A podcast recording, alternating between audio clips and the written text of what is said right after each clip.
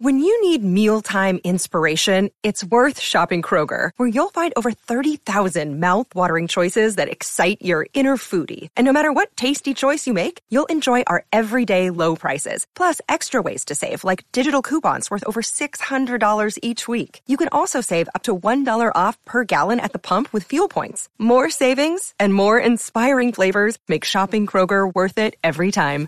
Kroger, fresh for everyone. Fuel restrictions apply. And I think Joe is going to do some huge things. And I know there were a lot of other opportunities on the table. He alluded to them on Spotify, and I'm sure everybody wanted to be in business. But um, this might be the harder road. But I think that the Joe Budden Podcast Network is uh, is absolutely here to stay, and and I am you know eager to support them. I think hip hop will always be a voice for the people.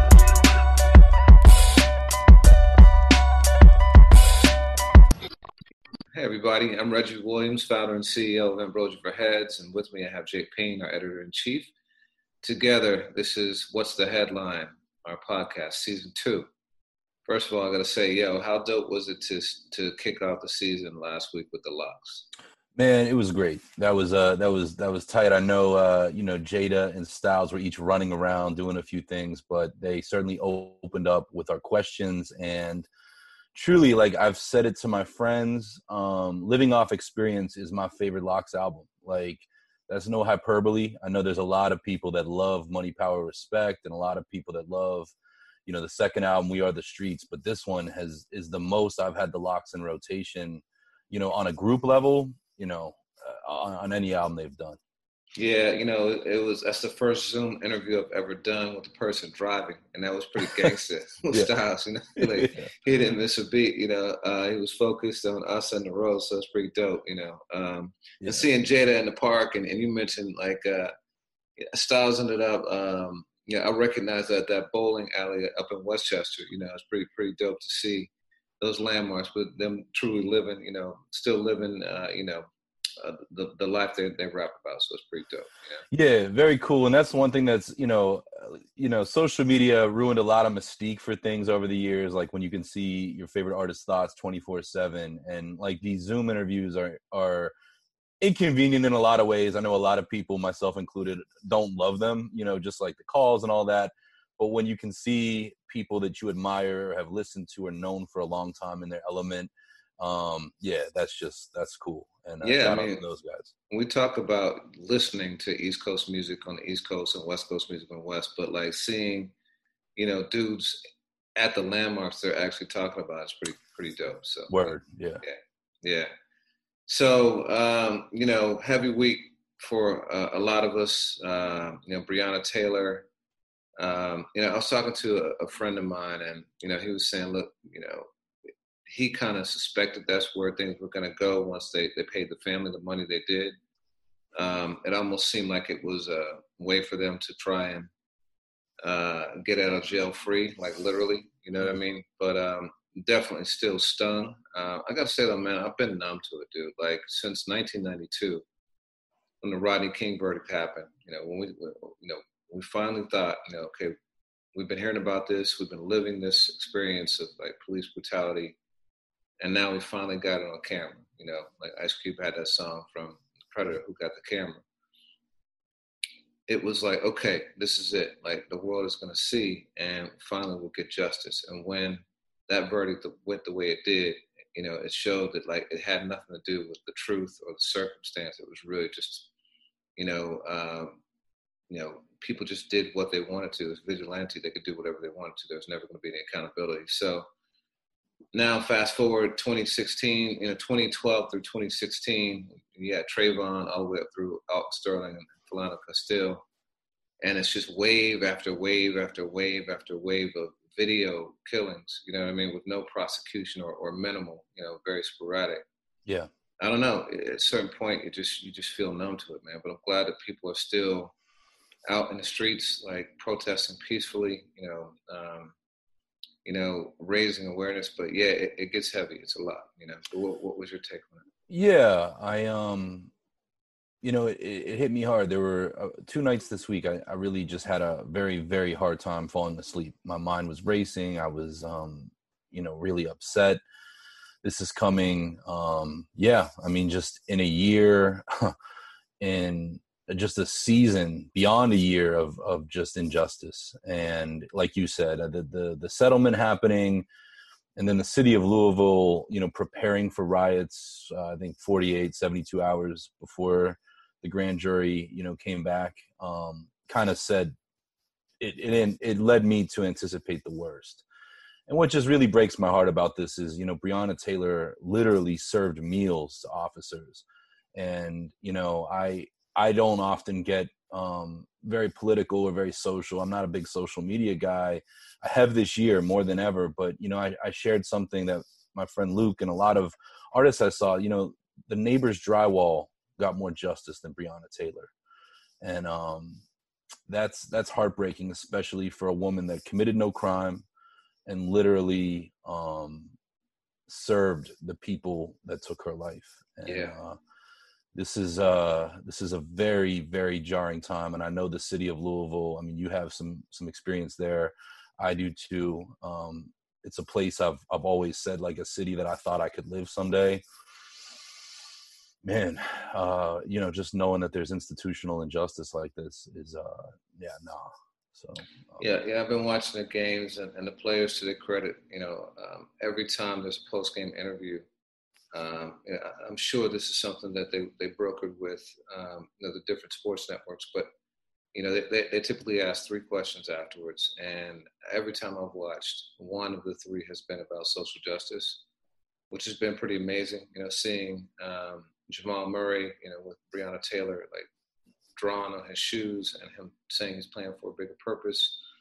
LeBron obviously being very vocal, but he mentioned something the other day. You know, he, he did, it was almost like a minute and a half, two minute answer about you know, how he was feeling about things. But he really personalized it in that Rajon Rondo is, is from Louisville. That's something I didn't know before. Me neither. so for him to be, um, you know, literally, you know, living that through the lens of his hometown is pretty, pretty pretty deep, you know.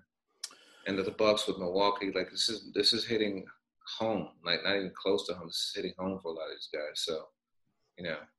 Yeah, absolutely. Um, you know, it, it, it truly is a, a, tragedy. And, you know, I don't know if uh, you and I will end up talking about, you know, Tory Lanez Meg Thee Stallion. Um, you know, a lot of developments have happened in the kind of hiatus we've taken since season one. But yeah, I mean, there's an overarching theme of, of 2020 and it's this call to action of protecting black women and so as that's happening to watch a black woman um, who's not here to see it not met with any you know justice. I don't care what the settlement was for $12 or, or 12 million um, it's just not right you know? Yeah. You know you mentioned earlier that you're not a super political dude or at least not publicly um, you know it was always hard for us when we were doing the site daily uh, to figure out that balance. Like, how much did we cover stuff like this and Kaepernick and, you know, all the issues that we did touch on versus, you know, really just sticking to hip hop and entertainment and, you know, keeping it light because people do need an escape as well. And the balance we struck, it was case by case always, you know. Um, I do think that we were very active and had a strong voice in things, which I'm very proud of. And I think it's necessary when you think about hip hop hip hop is so many things. You know, it started off as party music, quickly evolved into political, you know, music, and I think it's a myriad of all those things at this point. So I never thought it was off base for us to have a, a voice in it. You know, um, hip hop has been the politics of the streets for years. You know, yeah. they call it CNN of the streets. Um, you know, and it touches on everything. It's our, our form of expression of the world. It's how we, you know, the lens through which we see it. Um, you know, but it's always a balance because I do think that after a while it gets overwhelming, you know. But but what was your take on how we what, how we straddled that line? Yeah, I mean, you and I were talking about it um, in, in one of our early episodes. I 100% stand by that, and I think it's it's too easy and too passive to be connected with hip hop and not just cover it, but live it and not take social and political action. And when I say that for me, um, you know, one of my one of my male idols is my grandfather, and you know, he used to say to me like, "Don't talk about politics, religion, or sex." Mm-hmm. And on my personal brand, I've I've adhered to that to many years, but on, I have to say, like, 2016, I had the election. I've never put like a sign in my yard or any of that. I've I've voted and I've been willing to talk to anyone about why I vote the way I do. Same with you know those other tenants, but I got a little bit vocal in 16 and in 2020, especially, and I know I, I use this phrase a lot, especially as as a, a white guy who has made a living in in hip hop and you know immersed himself in the culture and have so many loved ones that are people of color. For me to be silent is for me to be complicit. Um, so yeah, when that verdict came in, you know the the black squares that people put up, you know, five months ago were cool but what are we doing about it now? And there have been protests in Philly this weekend. I haven't participated, but I fully plan on it in, in the like tomorrow, like the days ahead, regarding um, what happened in Louisville. So absolutely, I do believe that on a personal side, as well as on, you know, an AFH side, you gotta you gotta walk it like you talk it, and and now more than ever. And I know we're not, you know, communicating on a daily basis through the site anymore but you best believe from the music that's coming out as reaction to this to just some of the important lifestyle developments i believe that we would be entrenched in these discussions. Yeah man and i've been focused i agree uh, you know the protests are important to raise awareness. The social justice the social media uh, activism is important to raise awareness but it's got to be coupled with real action, you know, and you know, I've been vocal about this about it being economic primarily because we are a capitalistic society and it's money that moves things no matter what. It always comes down to the money, you know. Um, the other thing is um, I've been super focused on our right to vote, and you know, in the past it's been get out to vote. Now, like I think it's got the narrative has got to be like protect our, you know, our right to vote because it's being suppressed in crazy, crazy ways. I didn't know. So we know about the mail being slowed down. I've just heard uh, that they've actually been taking mailboxes up off the street.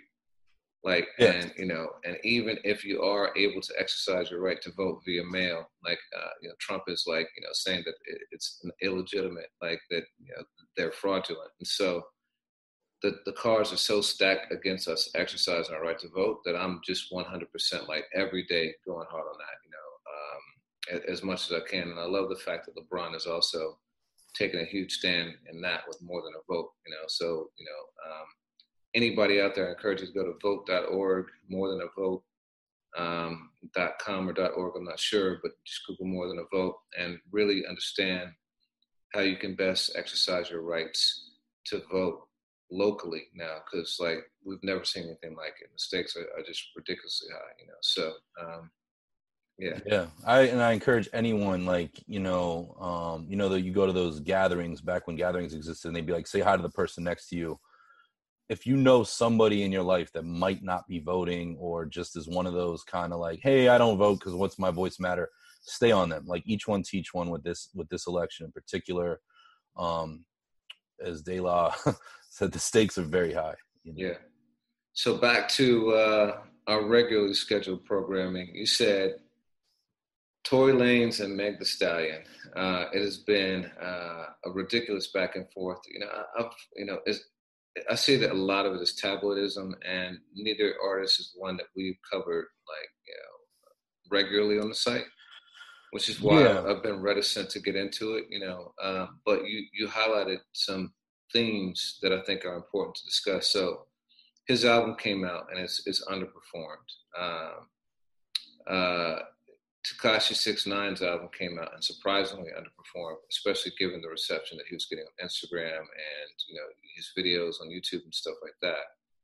And you had said, um, is this an indication that people are starting to ignore the, the, the nonsense, you know, and not get pulled in by like you know you know the the craziness that people are doing, the trolling and all that other stuff. But what do you think? Is you think that's the case, or you think because the music, like it seems like it's popular, but like, uh, why do you think these projects have not performed the way that they thought they would? I think it's a mixture of both. I mean, to be clear, in both of those instances, and this is why I'm glad I don't have as a daily operational listen to everything.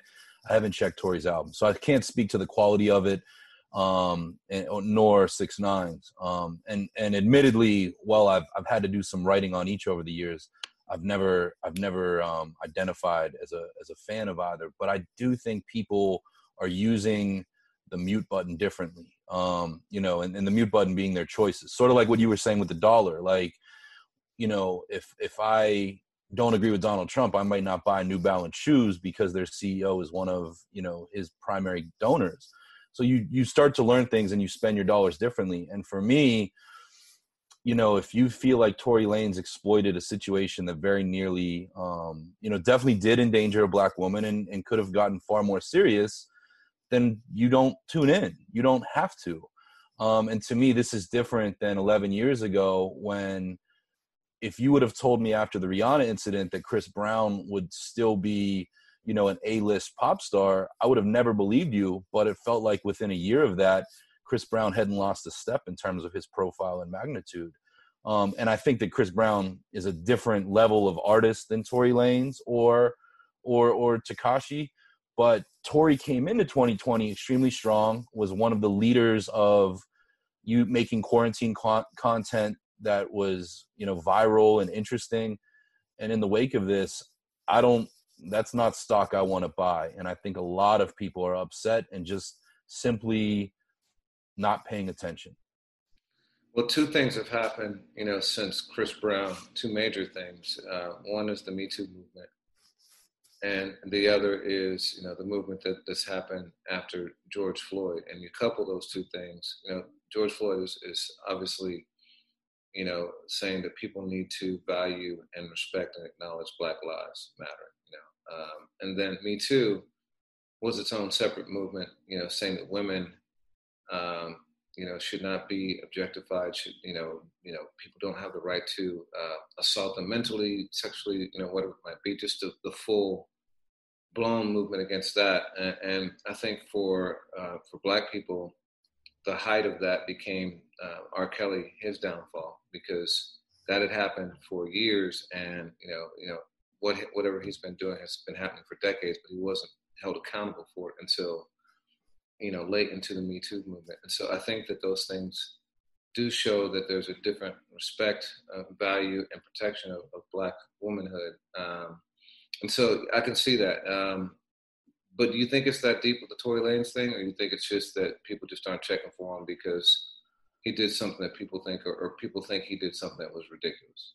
I think in both of these cases, you know, Tekashi and Tory, these guys are fanning the flames with the hype. Like, yes, every hip hop, you know, mainstream site is covering the hell out of both of these guys.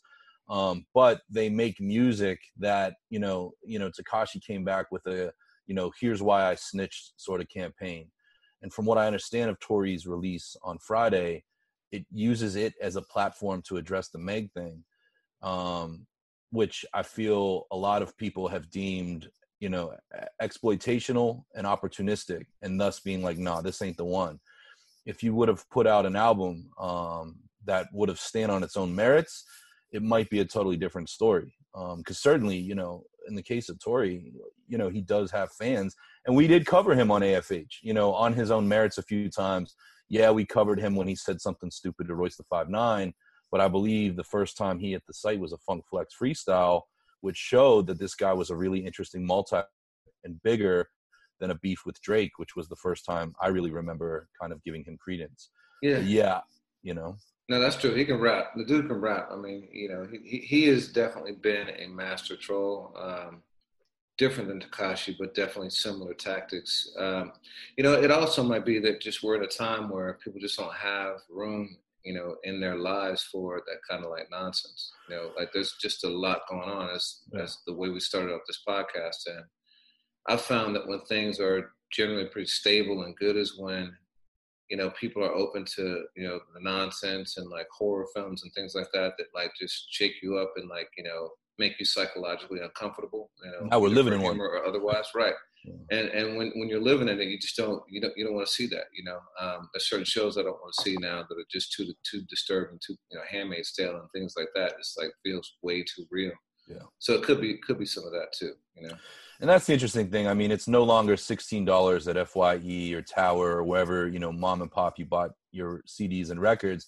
Now it's attention. And you know, I woke up Friday morning and we'll talk about some of this because it was a big week in music. And you wake up, and for me as a fan, amidst everything else I'm doing, I come up with a strategy. So for me, uh, a new album from Elzhi is light years ahead of you know an artist that's fringe for me but as the day goes on and i see that you know suddenly you have rick ross who has his own experience um, you know being condemned uh, you know for lyrics against women and whatnot you have rick ross coming at tory and tory like it suddenly gets interesting where you know apart from the music you do have to pay some attention but yeah i don't um unless i'm compelled to for something i don't know i have no reason to listen to Tory's new album you know? yeah you know so uh we're talking about tv and the emmys were last week mm-hmm. um eddie murphy received his first ever emmy for his uh return guest appearance on saturday night live um you know it's interesting because I think a lot of people, myself included, believe he kind of got snubbed without getting more awards for Dolomite. Mm. Uh, I thought that was one of his maybe his best role ever. It combined his comedic wow. genius, uh, his acting chops. Um, it was a phenomenal story. Um, it was a biopic, which typically gets people those kind of accolades, you know. Um, and he was nominated for a lot of things, but didn't really take home a lot of hardware um, this to me seemed almost like you know the honorary like Grammys that like Public Enemy was given, honorary Oscars that that Spike Lee was given. You know, well deserved, but an easy way to kind of you know celebrate his career. You know, especially given that he's going back to SNL and like doing revising all his classic characters and things like that so it's good in that sense, but it also seemed to me to be a bit of a disservice and, uh, like I said, a cop out because he's gone on to do so many things that uh, have uh, so much more depth than the stuff he did on SNL. You know, it's like they put him in a box and they're going to celebrate him when he's when he's back in that box, but not allow allow him to show his diversity. But what, what were your thoughts about that? Yeah, I mean, also, I mean, the Emmys are TV, and you know, SNL wouldn't be here if Eddie Murphy um, wasn't part of that cast in the early and mid 1980s, early 80s. Um, you know, and that's I'm not the first person with that opinion. So you're absolutely right. It's like a retroactive um, flowers, even in addition to Dolomite and everything else. And I wish that you know you've worked on so many award shows, and I wish that I wish that awards would would keep it real. Like I think that BET did a great job this year with the music, but I wish that you know Emmys and the Grammys would really give it to who deserves it. And and Eddie, we are we're part of a culture of reconsidering Eddie Murphy, and we know that you know with coming to America too, or coming back to America, that you know I, I think that for the next five years we're going to watch Eddie Murphy um, go up some more levels. You know, almost like he was destined to do you know somewhere in the early '90s. Um, but yeah, I, this isn't the award to give him um, and I'm glad he has an Emmy. But I think even Eddie would agree. Like, there's so many other things he's done with television that that deserved it years ago. You know. Yeah. You know, I've had this idea. I've had it for a long time. Um, I want to do it, but if anybody out there is looking to do an award show and has the capability and wants a jacket, feel free. But uh, I've wanted to do something called the Retro Awards where every year you look back, you know, call it 15 or 20 years, but you pick, you know, a, a, specific time frame. You look back on that year and you go back and you revisit all the major uh, awards across the board, you know, Grammys to Emmys to Oscars to whatever it might be, and you you go back and you give the award to the thing that really should that deserved it. You know, the thing that was like critically acclaimed, that endured the test of time, you know. And so, example, 2013, you go back and you give Kendrick best rap album, you know, uh, you give him best album of the year, you know, uh, for 2017, for 2018, um, you know, but things like that where you, you correct kind of the, the, wrongs of, you know, politics or popularity or whatever it might might have been.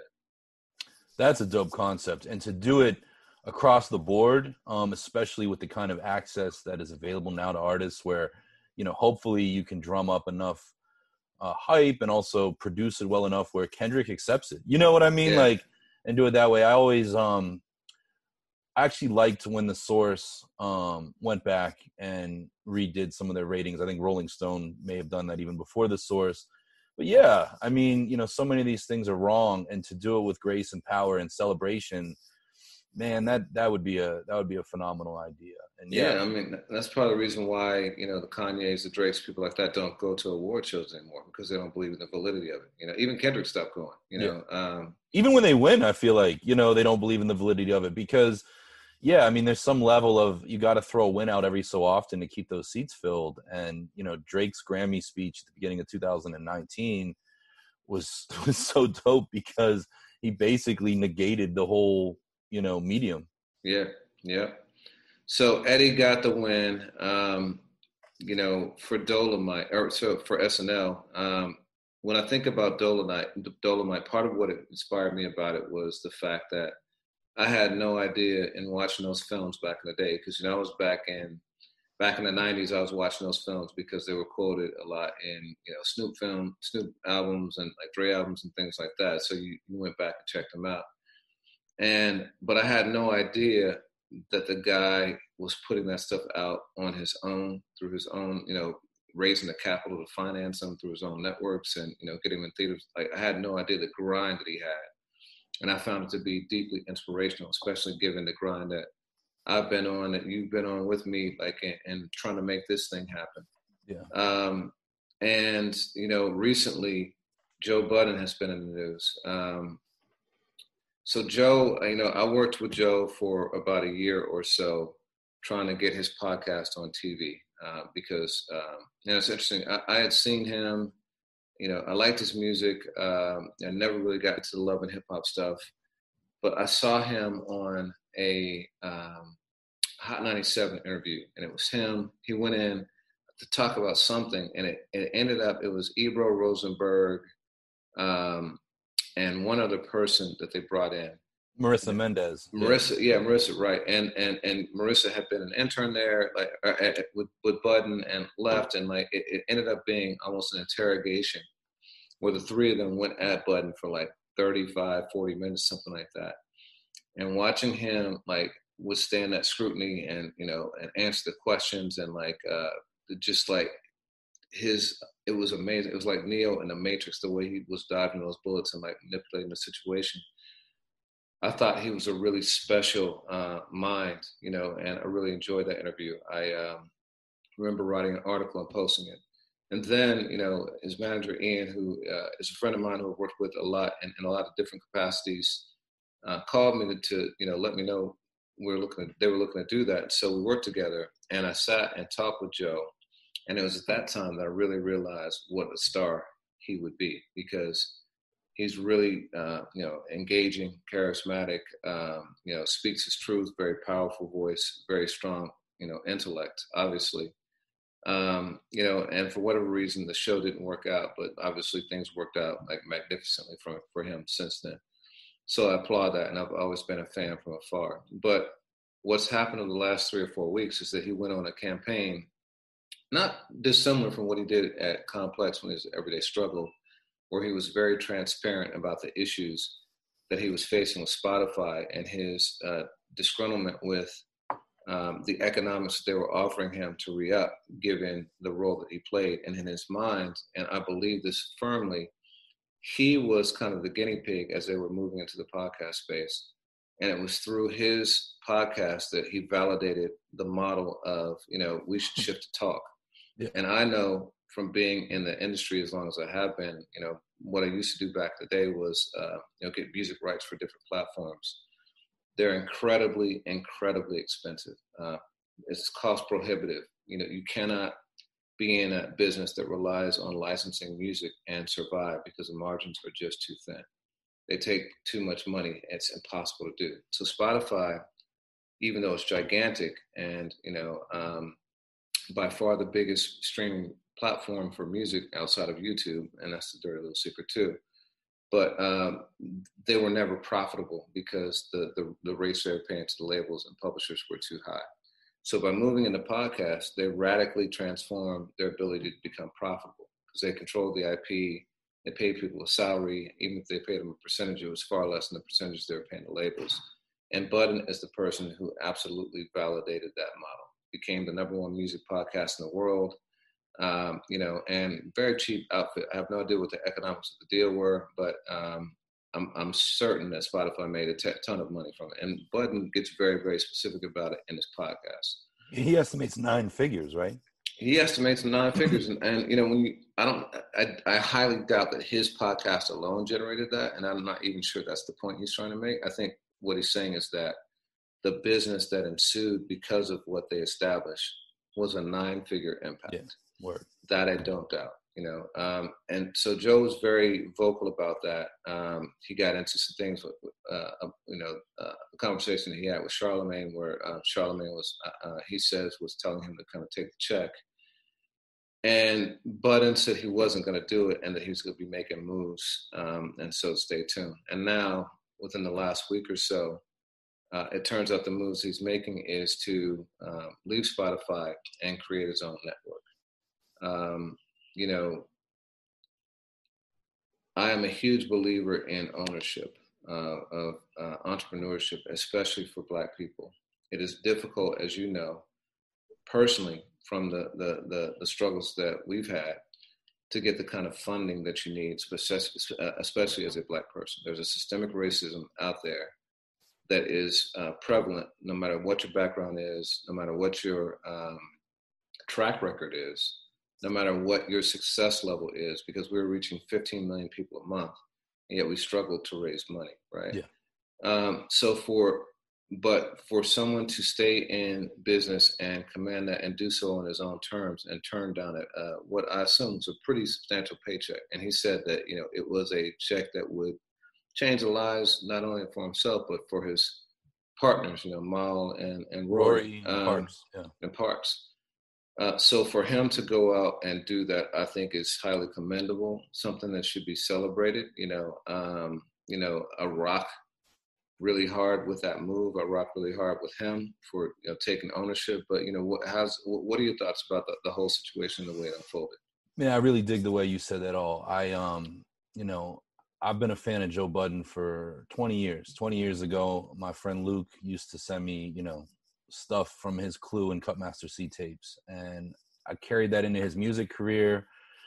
I'm not a loving hip hop guy, but when Joe was on it, I was tuned in for you know Tahiry denying his you know engagement offer. So I followed Joe through, and to watch what he's done over the last five years was remarkable. And you're absolutely right. Somewhere in 2016, 17, it's like he put he put that final album out, and it just like turbo boosts on. Um, I remember, you know, the Hot 97 moment that you speak of, and you know him rallying against Complex, Eminem, going out and getting, you know, State of the Culture, uh, partnering with Cash App for, you know, their their interview series. Um, Joe just blows me away, and I love, like, to me, um, you know, we've seen Will Smith and Queen Latifah and different people go to Hollywood. We've seen hip hop go to business. You know, Andre Harrell started out in Jekyll and Hyde. You've seen all of these different moves, but Joe, you know, took it to a whole new place, becoming the media man. And um, I don't agree with everything that he says, um, but I've become an avid listener of that podcast, not just for understanding the space anymore, but out of out of respect and, and pleasure and enjoyment. And to watch him do this and make the harder decision is super inspiring. And I really you know um it really resonated with me a few things that he said in that in that move is you know of just how as a creator which i feel in in almost 20 years of journalism i feel like a creator how much time is not valued you know he spoke about how spotify needed them to tape on new year's eve and tape on christmas day and do all of that and i really related to how hard I've worked at the things I've been part of, and you just really can't get time away. Um, but to you know finally declare your own value and do this, I think it's phenomenal. I think we'd be remiss not to mention the late Combat Jack, who you know was working on a similar on his level um, with the Loudspeakers Network. You know, in the years before his death, of trying to create black ownership for us by us um, and I think Joe is going to do some huge things. And I know there were a lot of other opportunities on the table. He alluded to them on Spotify, and I'm sure everybody wanted to be in business. But um, this might be the harder road. But I think that the Joe Budden Podcast Network is uh, is absolutely here to stay, and and I am you know eager to support them. Yeah, it's a different level, man. Um, being on your own, it's a different level of wealth if you are successful and you look at uh, people like Puff and Jay, uh, you know, I actually um, sat in on an interview with Jay Z once when I was at BET, and uh, I asked the final question. Um, I asked him how much he thought his success was due to the fact that he always controlled his own destiny, you know, through Roc-A-Fella and uh, Aware, and, you know, ultimately Roc Nation. Like he always took that path of ownership versus, uh, you know, getting a check, you know, Def Jam aside. Right. And, you know, I don't think that's, it's coincidence that he and Puff are, you know, billionaires now, you know, and you, you look at, um, you know, Dre, it was when he took an ownership stake in Beats, uh, and that that he became a billionaire. And so, it's a much harder road, uh, but it leads to that kind of success. When you think about like long-term moguls and hip hop, like like like uh, Birdman and Master P, and you know people like that uh, on on, the, on just on more the music side, and you know so I, I, I, celebrate it and even if it doesn't turn into monumental wealth there's a different level of respect and autonomy yeah. and self-worth that you have when you have your own thing you know and so um, yeah i commend it man and you know so one of his first moves getting back to uplifting black women was to uh, announce a new podcast uh, called see the thing is Great title. And it features three, yeah, it features three black women: Bridget Kelly, Mandii B, and DJ Olivia Dope. Now, Bridget Kelly is another one, man. Um, I was working on a pilot when I was at BET, and uh, a lot of people, you know, many of whom people know uh, that I won't name, but like Bridget Kelly was one, and I always saw her. You know, I knew her as an artist because this is like you know 2013, 2014, and you know she was bubbling then. Um, you know, definitely making a name for herself on the music scene, phenomenal voice. But when I saw her on the screen in a hosting capacity, mm. man, she popped. Like she just like she is like got such a great wit and uh, presence about her, great insight. And so I have no doubt that she's going to bring an incredibly prominent voice to the podcast. I don't know the other two women, um, but you know, just based on the fact that Bridget's a part of it, I, I think it's going to be dope, and I'm sure that Joe has got a great eye for this too. I love the yeah. fact that he said that he's going to see complete control to them because it's you know women talking about women things, and like he has no business in it. But I'm excited, man. Um, I'm excited to see this go and thrive, and um, I'm excited for him as a person. You know, seeing his evolution. Uh, yeah, I think it's incredible, and I'm excited for the inspiration it's going to bring for all those out there who you know that um, there's another way. You don't you don't have to you know. And I got a I don't know if you see my shirt, but it says chase dreams. Um, not the not, bag, not, not jobs. Not um, jobs, you know. So um, so yeah, I dig it. I dig it. That's a dope shirt. Yeah, I do too. And and one other thing I'll say, you know, in in relation to see the thing is, that's a great move. I mean, so many women I know, so many of, of my friends listen to the Joe Budden podcast but I mean, anyone who listens knows that it's very, you know, very much from a male uh, perspective. Sometimes, you know, to its own detriment. So for the next move to be like, yo, let's come with a female perspective is cool. It, it kind of, in its own way, reminds me of like, you know, the the male versus female answer records of the 80s and 90s because, you know, I'm sure both of these podcasts will be filtering the week's events and different things and perspectives. So to have both is, is just a really cool move when um you know the sexes are interacting this way so. Yeah yeah you know so uh yeah more to come on that but i, I think it's a win uh for agreed. for hip-hop for you know for podcasting for entrepreneurs and so celebrate that you know um, I celebrate that anytime i can. Um, another thing that was excellent this week in my opinion was travis scott's new video for franchise.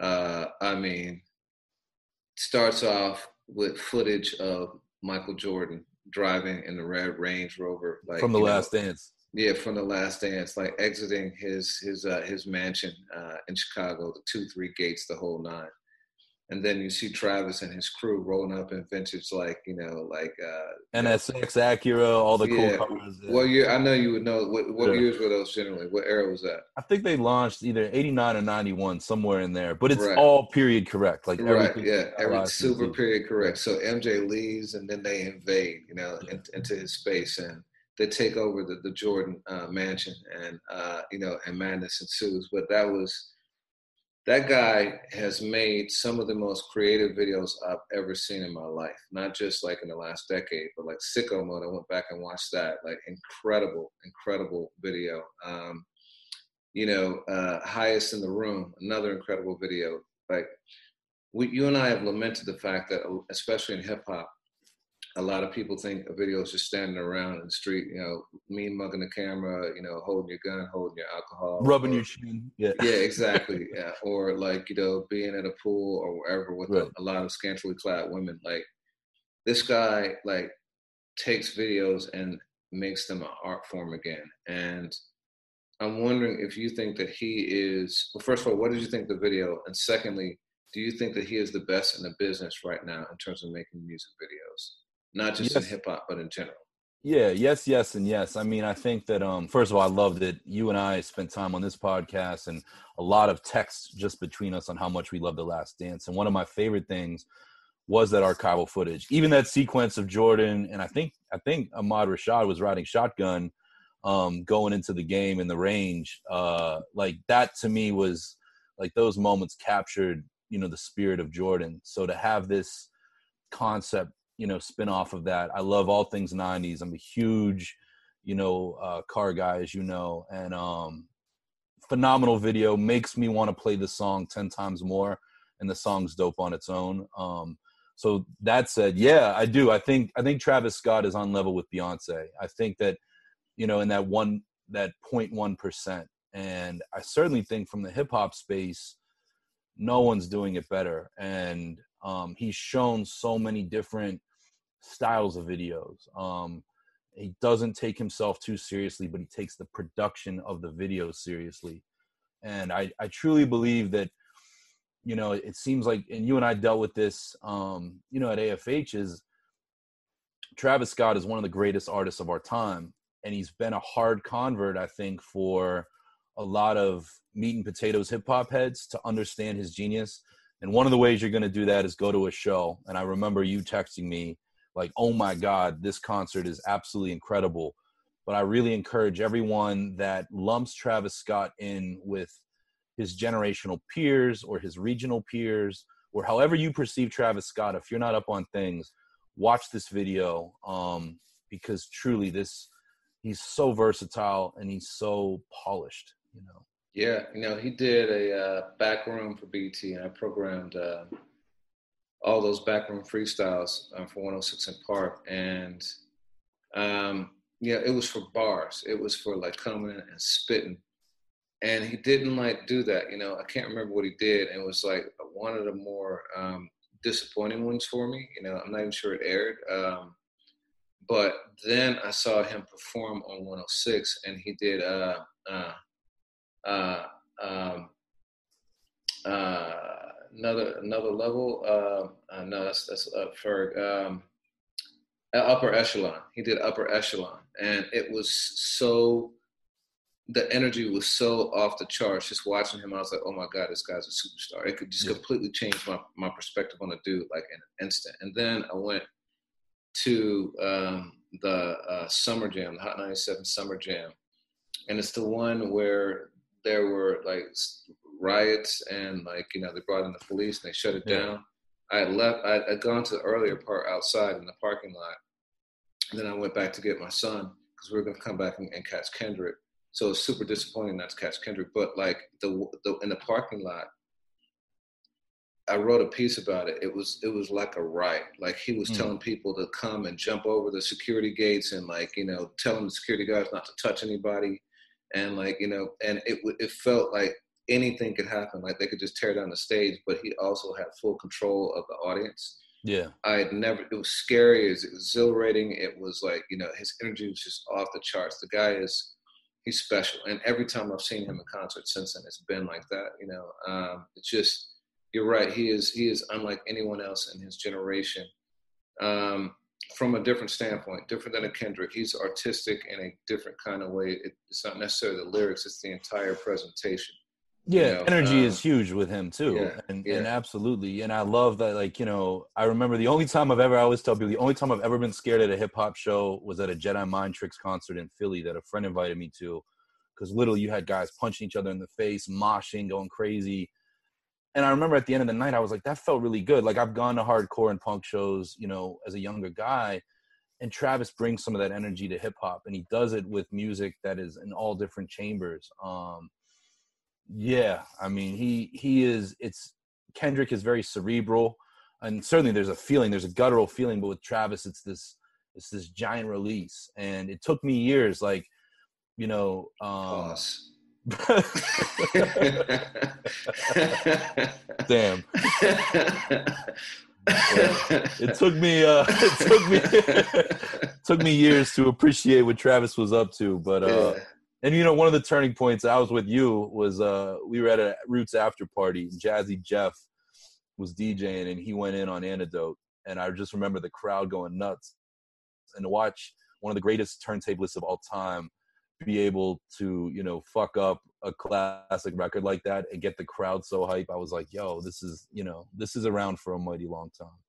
Yeah, you know, and you mentioned Beyonce. Like, it's funny because when I was kind of going through my mental list of people who were like cutting edge in video, I didn't even think of Beyonce because I was thinking short form, you know. Yeah. But but she's been on a, a a whole different level for the last several years. I mean, Lemonade was like that was Yeah. just unbel- from start to finish unreal, and uh, you know, and um, the Netflix special was incredible too. Just like just unbelievable, like just so so great. And I haven't watched the the Lion King because I just you know I, I don't check for that, but like um, I'm sure visually it's stunning too. Yeah. So Beyonce is is a whole different level because she's like you know she's coming up with full length films, you know, which is you know just crazy. Um, but who on a short form video side would you say is like uh, competing? I think Kendrick, you know, and you know, sick, both sicko mode and like humble and uh, Mhm. um, and uh, I think um, um Element maybe or um, Dave Meyers had a hand in them, you know. Yeah. Um, so that guy is clearly like off the charts. Um, little homies, yeah. yeah, and, yeah, little homies for sure. So Kendrick, who else would you say is uh, Cardi B? I think the WAP video is spectacular. You know. Yeah. Uh, Oh, most definitely. Whether you like it or not, I mean, just that level of production for sure. Um, yeah, I mean, Nicki for a time, I don't know Nicki right now would be on that level. Um, Jay for a time, again, like Jay videos these days, that doesn't seem to be an area of focus for him.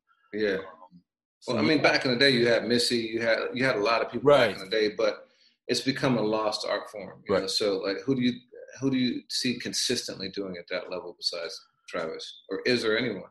the next tier is I think you said said you know Kendrick and Cardi. That's that's really um that's where I go. Yeah, I don't I don't know that anyone else you know because the new guys haven't proven themselves like that. Migos has made some dope videos, but not three, four, five in a row. Um, and with Travis, there's just never that dip in quality, and it's such an extension of his art too. That's you know, and I don't even know if Cardi gets this, um, but like Kendrick, the videos take you to what the album's about. Like they somehow enhance the music itself, and Travis does that on the highest level. Um, WAP, I mean, it's a, it's, it's definitely a stop the presses video, but I don't know for me if it makes me appreciate the song any differently. Obviously, we haven't gotten an album yet know if it's part of something bigger, but I have, uh, you know, I have my doubts on that. Travis is just a whole other level, and you know, it's probably very much at his own expense. Like videos don't make their money back like that, you know. Yeah, Um, not at all. But like sicko mode, I, I- looked at it today, and I think it was like 677 million views, Yeah. which is gigantic, and that was the biggest song of the year. And I got to believe the video played a part in that. mhm. I, I got to believe that the the largesse of that song also had a played a part in him being offered the Super Bowl performance too, uh, and so there's a halo effect. But you know that Super Bowl performance is interesting to me because Travis, he definitely beat uh, marches to the beat of his own drum. Um, you know, he, he caught a lot of flack for that because it's at the time of the height of the, the, the Kaepernick protests and you know, uh, supposedly Jay Z turned it down. Um, Yeah. You know, Big Boi and Travis ended up performing with uh, with uh, Adam uh, Adam Levine. What's up? Um, Uh, Maroon Five. Maroon Five, yeah. Um, and the question for me though is, you know, so he does all this super artistic stuff, right? But he does the Super Bowl thing, and he does this McDonald's thing now too, where he's got like uh, a, Travis Scott burger, and I think there's a Travis Scott Happy Meal with Yeah, there's like a whole meal. stuff like. Yeah. You know, uh, you know, you juxtapose, and he's, he's in part of Fortnite too. So he's also in the biggest cultural things in a way that some would deem uh, or see potentially as selling out. You know, Yeah. but what? How do you reconcile those things? Do you think they're they're um, at odds? Do you think it's all part of the same package? Like, what's your thought on that? I don't think that Travis has played his integrity out to the extreme. Like, you know, it's it's it's so weird and times have changed where now we respect so much hip hop artists coming into business with high brands and getting the bag.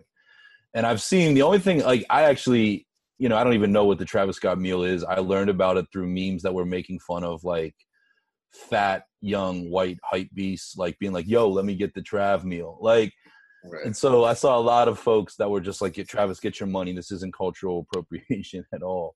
Um, I don't know. For me, it's it's different than Hammer with KFC. You know, um, it's you certain- said Hammer KFC. What about Mary and Burger King? oh, that's right too. I forgot. People forget. Yeah, yeah yeah sorry mary i mean but yeah um you know i guess it's all in the execution you know, Yeah. this, the the, uh, the Fortnite thing was definitely on a different artistic level you Yeah. know so i saw that as being completely consistent with what he does the mcdonald's figurine that's a little tough for me you know and um Oh, there's a figurine. yeah with the happy meal Oh, I didn't even know that. oh man, I, knew, I thought it was just a meal. You're like- going to get a, you're going to get a happy meal after this, aren't you? Right? Oh, Like, yeah. uh, yeah, the happy meal is, know, that, that's a little, and the Super Bowl performance, I was like, uh, you know, like, why is he doing that? You know, Yeah. especially that year. But yo, uh, you know, he's doing his, he's doing his thing. So, you know, I got figurines. okay, yeah, and and Yeah. Travis has never struck me as somebody who chases the spotlight. If anything, I think knowing what his live show means, he took the Super Bowl for exposure. I'll be the first one to tell you, I didn't think the performance was that great that year unilaterally. Yeah. Um, you know, but yeah, he's never been like a hey, look at me guy. He sort of does things on his own terms. And the Fortnite thing was genius in a way that I don't even think I understand because I'm not a gamer like that. Yeah, I mean it was it was unbelievable. Like um, yeah, and and and I saw it reach different levels, like different generations. Like you know, my ten year olds looking at it, people at work in their forties and fifties were, were talking about it. Like it was it it it, it, it was a cultural phenomenon. You know, Yeah. at a time when people definitely needed it because everyone was still in lockdown mode. So, Yeah. yeah. Um, so we talked about Cardi as being a great video maker. Chris Rock earlier this week was on uh, Jimmy Fallon's show, and Chris Rock said that Cardi B is one of the funniest people in the world. Like, and doubled and tripled down on it. He said that there's Dave Chappelle and then there's Cardi B. Like, and he said that he had actually tried to get her a network show uh, before she started getting into music, uh, like a comedy show. Uh, he thought that the, the, the music stuff was a pipe dream or a waste of her talents. Like, Mm. what do you think? I mean, this is Chris Rock. This is not like Yeah. you know Joe Schmo up the street. This is Chris Rock, one of the top three, top five comedians in the world right now, saying that Cardi B is up there with the person he considers to be the goat. Like, yeah. how crazy is that? Man that's that that is crazy. And i you know i can't i can't speak you know like having a, a great uh you know experience but Car- cardi's definitely made me laugh you know like so many of her clips and i think she jumps on live and does things that entertain but you know she's quick on her feet. And i know people say yeah she's implemented writers for you know her rapping and things like that. Ain't no way on instagram you're gonna be able to come up with somebody else's bit. So as we talk about Budden leveraging his music career and doing all these other things, yeah, Cardi could absolutely do that um, because she's also so raw and unfiltered. Even with uh, you know the stuff that's going on with her and Offset right now, like it amazes me how transparent Cardi can be, even when messed up stuff's going on in her life. Yeah, yeah, it's really, it's really, you know, I, I, I saw her. It's similar. You know, I was never a love and hip hop fan. Didn't watch that. I wasn't on IG like that uh, following her, but it was a Breakfast Club interview where I saw her, and I sat and I watched the whole hour. Because you know, you and I both do this. We do stuff that that's homework. Like I, I, I tried to listen to the Moneybagg Yo uh, album. Uh, Yeah. I got like a half a song in. It It was Yeah. it, I couldn't I couldn't. I got to go back with a different headspace, but I will like you know fight through it because I know that you know there's a cultural thing there. But with Cardi, I sat and I wanted to see what all the hype was about. And this is before you know the albums dropped. This was still just This is before Bodak Yellow. Yeah. yeah, Bodak. This is like literally just she's IG and um, love and hip hop. That's it, you know. Um, but I saw just how how authentic she is, how entertaining she is, and the, the quickness. And you know, um, I've been a huge fan of hers, man. She sneaks in like really substantive shit, like on the low. Like she's just she's incredible. So uh, you know, that's an untapped side though. I hadn't seen it to that level, but I'm really curious to see like how that sparks off in the future. Yeah. Yeah. Absolutely. So on the music side, um, Hit Boy, you know, uh, I think that this new Nas album is one of his best in, in quite a while. Um, and Hit Boy produced that entire album. He executive produced Big Sean's album, which I think is really consistent, a nice return for him. I haven't listened to that more than once, and there wasn't anything that like jumped off of me that was like incredible, but good album, you know, solid. But you know, now the word is that he is has produced an entire album with Benny the Butcher, and um, that has got me excited. So you know, given that he's worked with those three artists and is doing either doing entire albums or overseeing the entire project, uh, would you say that he's had the best year as a hip hop producer this year of anyone? I think it would be early to call without Benny, and I don't want to give guys, you know, stamps of approval just because things are in existence. Um, Yeah. If that were the case, I have a DJ Premier produced Nas album to sell you from 2005. yeah. um, I I think it's really cool because Hit Boy is somebody that I don't know if he walked down the street if many people would notice him. So I think that 2020 has been a breakthrough year for him. And you and I talked about it. I mean, the Nas album has a lot of versatility on it, and and Hit Boy met Nas in the middle and gave him a lot of different looks. That sounds like it could have three or four different producers on it, but it's just one. So hugely versatile. Um, yeah, and and I agree with you. Everything that you said on Sean's album, I think it's TBD. Um, so far in 2020, I mean, if you just want to talk about being prolific, I think this is a really important year for Alchemist. Um, I know some folks have been a little bit tepid on the Freddie Gibbs project and the Conway uh, Lulu project, but again, like the volume of stuff that Alchemist does, in addition to hustling a lot of a la carte beats, you know, he'll do a lot of one and two tracks on on tons of albums. This is an important year for Al, and I think when the year comes to an end, it's worth revisiting all that he's accomplished. And I also think, um, you know, it can get lost in the sauce, but I think LP really brought his A game on RTJ4 um, and and changed his sound a little bit. Um, yeah, so I mean, those those couple guys are, are huge, and you know, Hit Boy's dope, but like you know, there's guys like Muggs and Daringer and that that just produce so many projects of different types of artists. I'm not ready to just give him that title based on two albums, one which isn't out yet, and an EP for uh, you know an executive production credit for Sean. Yeah, you know, I was going to say uh, Daringer would be high up there for me just because the, the the the output is so voluminous, like, uh, and, Yeah. and it's consistently great. Um, you know, Alchemist is one who I think is perpetually slept on. Like, you Yeah. know, you, you never hear his name in those uh, co-producer discussions, but I think he's one of the best for sure. You know, across the board. Um, yeah, you know, I, I, I- hear you on that. Um, I do think that it's been an incredible return year for Hit Boy because he had Mhm. his he had his time in like uh, the early 20 teens, uh, you know, 13, 14 or so, where he was like up there with, uh, you know, uh, with the, the top producers at the time. Um, and he's had a resurgence like DJ Mustard and people like that. And he's had Yeah. a resurgence, which I, which I think is pretty dope. Mike So- Will and all those guys. yeah. Yeah. And and one other thing on production too. I mean, I, I I'm sure I seem like a stand based on some of the things that I've said on this program, but Royce, I mean, in 2020, I you know Royce's production, you know, just amazed me, and it went beyond his own album. He did some joints for M.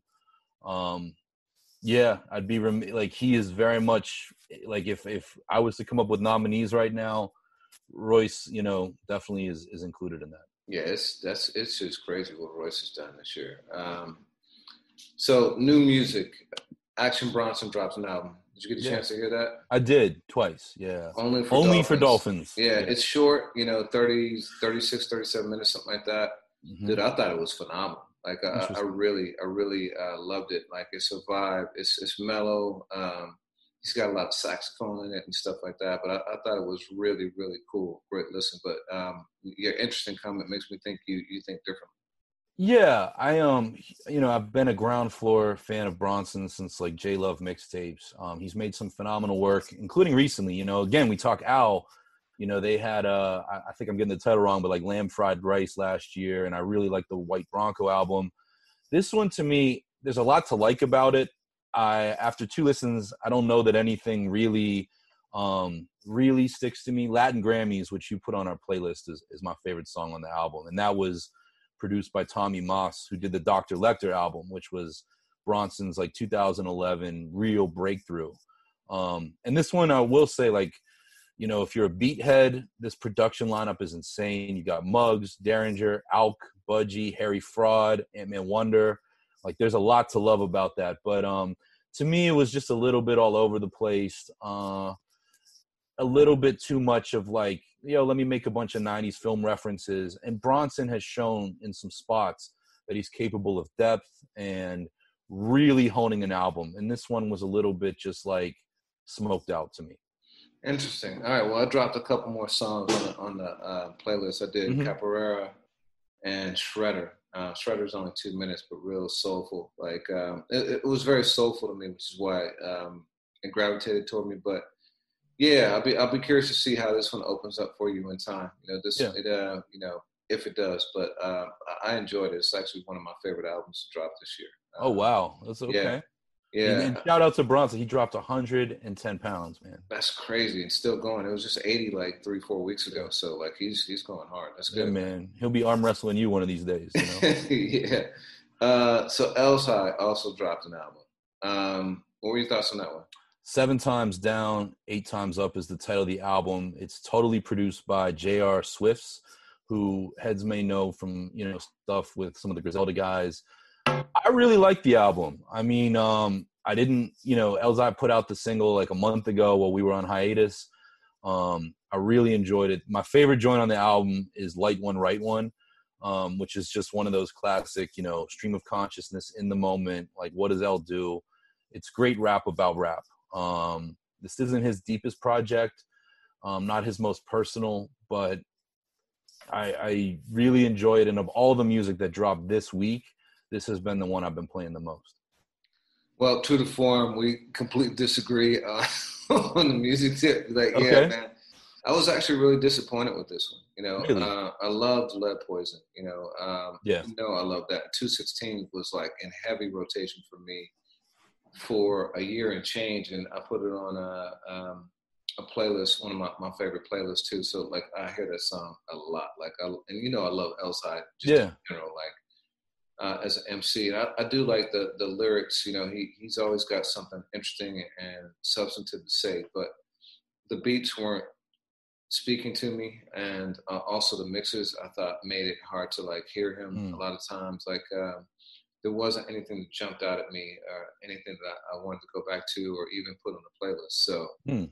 Um, but I will go back to that, you know, based on your opinion of it, and you know, see if it opens up for me but yeah, it, it didn't really it didn't speak to me, and I was surprised, and maybe because I had like high expectations too. I need to go back and listen to it with a you know a fresh set of ears, you know. But yeah, Yeah. didn't, connect for me. I mean, and that happens with L. You know, I mean, Jericho Jackson was another dope project. Him and Khrysis. I mean, That was you crazy know, to me.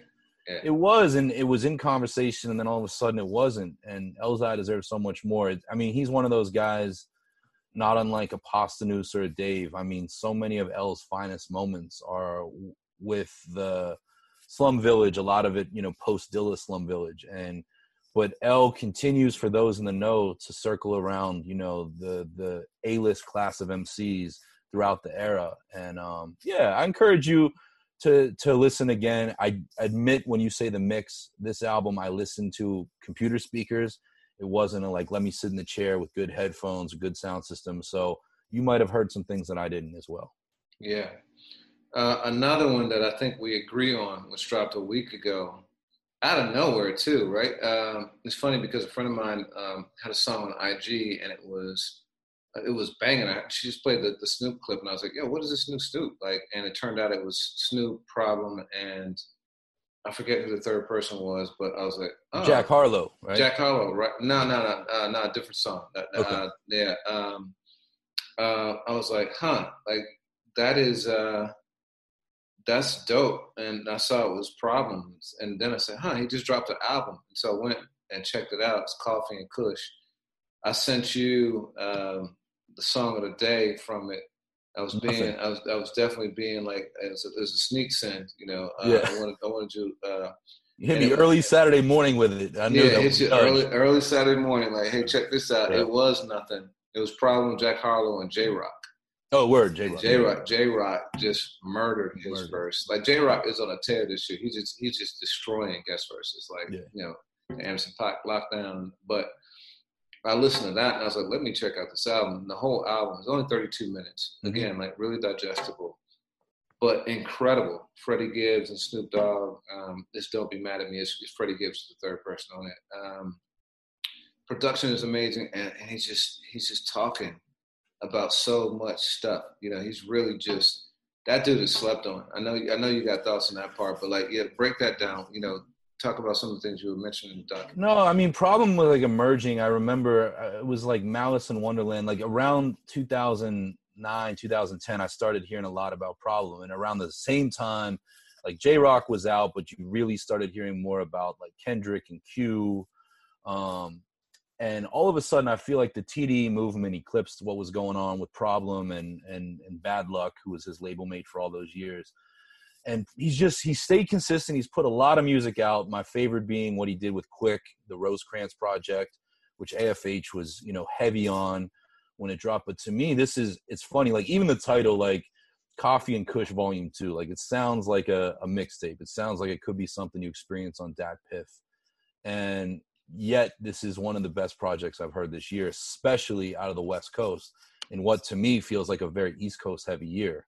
Um, and yeah, you put me onto it. I really, it's coming through Rostrum, which is the label that you know introduced uh, the folks to Wiz Khalifa and Mac Miller uh, from my hometown of Pittsburgh. And yeah, I mean, nothing. The joint you showed me, and then he goes right into a song, "Nothing But Love," which is is just funky, and uh, it ends really well. Just really, really, really an enjoyable listen. And it was it was so good that actually last weekend when you said me I was like, yo, I've been sleeping on Problem. Let me go back and check volume one. Let me listen to all of these projects that I might have missed that he's put out. And you're absolutely right. Like this guy deserves his props. Yeah, and he's got a, a song, a storytelling song. I, think it might be Life Lessons, where mm-hmm. he talks about the cycles of like you know not having a father and like what, what that can lead to. And yeah, the dude's deep, man. I, I, love him. Like I think he's just like I think he's such an underrated West Coast talent. But uh, yeah, yeah. You know, uh, so another guy we both love from the West is Reason. Mm. And it looks like he, it seems like he might be gearing up for a new album because he's dropped two um, songs in the last like two weeks. Uh, the Soul Part Two, which, uh, you know, the Soul, the, the original, that was my song for an entire year. Like, I mean, like, just like yeah. made me into a Reason stand. I went, checked out the mixtape, like, super excited about doing the interview that we did with him. Um, you know, and he's met him too. He's a really good dude, real humble. But Soul Part Two came out, and then Sauce. Uh, I actually like Sauce better, uh, even than Soul Part Two uh, with Vince Staples. And I thought it was a cool video and everything too. But I know you've had kind of a mixed reception to that. So, what, what are your thoughts? Yeah, Sauce wasn't my favorite. To be fair, as we talk about videos enhancing songs, I haven't seen the video yet. I only listened to the audio. Um, I agree with like the soul was the most I've been excited by a new artist in some years, and that was truly one of my mantra records of I think 2019. Well, the end of 2018 is when it came out. Um, so the part two, like that's a heavy jacket to wear, and he more than delivered. I agree with you. I think we're getting an album. Um, you know, one of my good friends, Michelle, is doing doing some work on it, and I feel like Reason. It's funny because you know TDE had this like first look partnership with Interscope, so you know in the early years we got Kendrick, and then it felt like they were figuring out what to do. Q came out, and then J Rock. They're like, "What are we gonna do? What are we gonna do?" Isaiah Rashad, and I feel like Reason is not coming through the major label system. And normally I don't get hung up on that stuff, but I'm like, let this guy, like, let him cook. Like, Yeah. and I, I don't know what input um, Interscope ever offers TDE. My hope is none.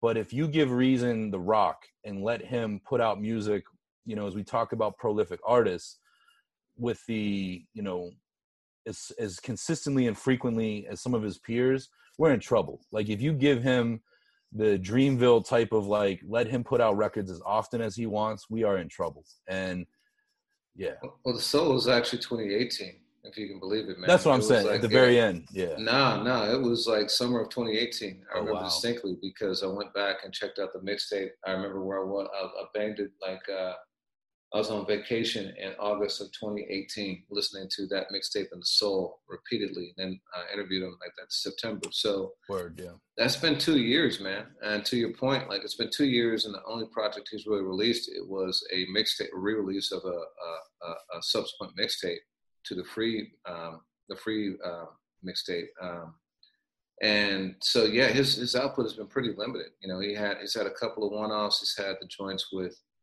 um, you know, with Dreamville. You know, came in on those he- Dreamer to the sessions. point where he mentions like you know people you know talking about him being on Dreamville, Yeah. not on TDE. So yeah, he needs to run, man. I, want to see him run, like you know, you know, get his. So and I, I mean, I'm, I'm as excited about Reason as I am, you know, maybe with the exception of Kendrick, anybody on TDE. Like, Yeah. I just, uh, I've been waiting for this album, and I really think he can brand himself uniquely and differently. And uh, yeah, the Soul Part Two has been in heavy rotation, and I will check out that video.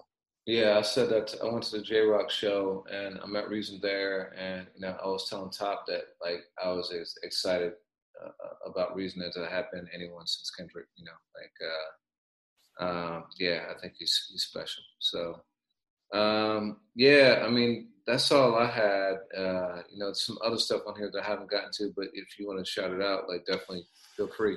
Yeah, I mean, I just encourage anyone, um, you know, check out check out the new album from Rex. Um, you know, we were on hiatus when it dropped, but um, you know, Rex out of Lawrence, Massachusetts, that's been, you know, and and Nottz had some had a scorcher on the LOX album. He also gave Rex some heat. So as we talk about production, that um, you know, kind of on the on the singing R and B tip, SAULT has put out their second album this year. Um, I say they, I believe it's it's a couple people in the group um but de- definitely uh been listening to that and then again from my hometown of pittsburgh i want to give it up to the grown folks um they put out a new joint with jazzy jeff on it and it's just called grown folks and these are two really talented mc and producer masai turner and akila soon and that's been a heavy rotation for me and uh yeah they have a project on the way that i think uh will excite a lot of the heads That's dope. You know, uh, I just downloaded Rex. Um, you know, again, if if you check out us our our uh, playlists on Spotify, it's just Ambrosia for Heads. You'll find a lot of this new music. So that's dope, man. Um, well, yo, uh, it's great to be back in action Yeah, man. after a hiatus. I kicked it off with the LOX. We got some. Sounds like we got some cool guests lined up for the the, the, the, the, the upcoming weeks, and so yeah, Big stay facts. tuned. Stay well let me uh as you dip man what's your what's your what's your song of the week man Oh man, song of the week. Wow. Uh, you know what? I'm gonna go and um, I'm gonna say the song I sent you yesterday, which is Capoeira with uh, Action Bronson um, on Only for Dolphins. Uh, I think that one is dope. Real strong opener. Um, you know, uh, yeah, Bronson got me back with this one, man. Um, so yeah, that, that's mine. How about you? you know I- and and we i just glossed over it but you know conway the machines uh from a king to a god is my favorite conway album to date and i um i just as as benny and gunn have come with really meaningful projects over the last three years. This is a Conway standout moment. So from that one, there's a joint Juvenile Hell, which has Lloyd Banks on it, who sounds great alongside Conway. Um, Havoc from Mobb Deep, who's been a past guest of our show, and Flee Lord, who's you know Conway's man, big supporter of AFH, and and just put out an album with Pete Rock. So uh, I encourage anyone to check out that joint. Um, just makes you want to put Timberlands before the weather calls for it. Word, that's dope. All right, man. Yo, always a pleasure. Likewise, man. Until until we meet again. All right, later. All right, peace.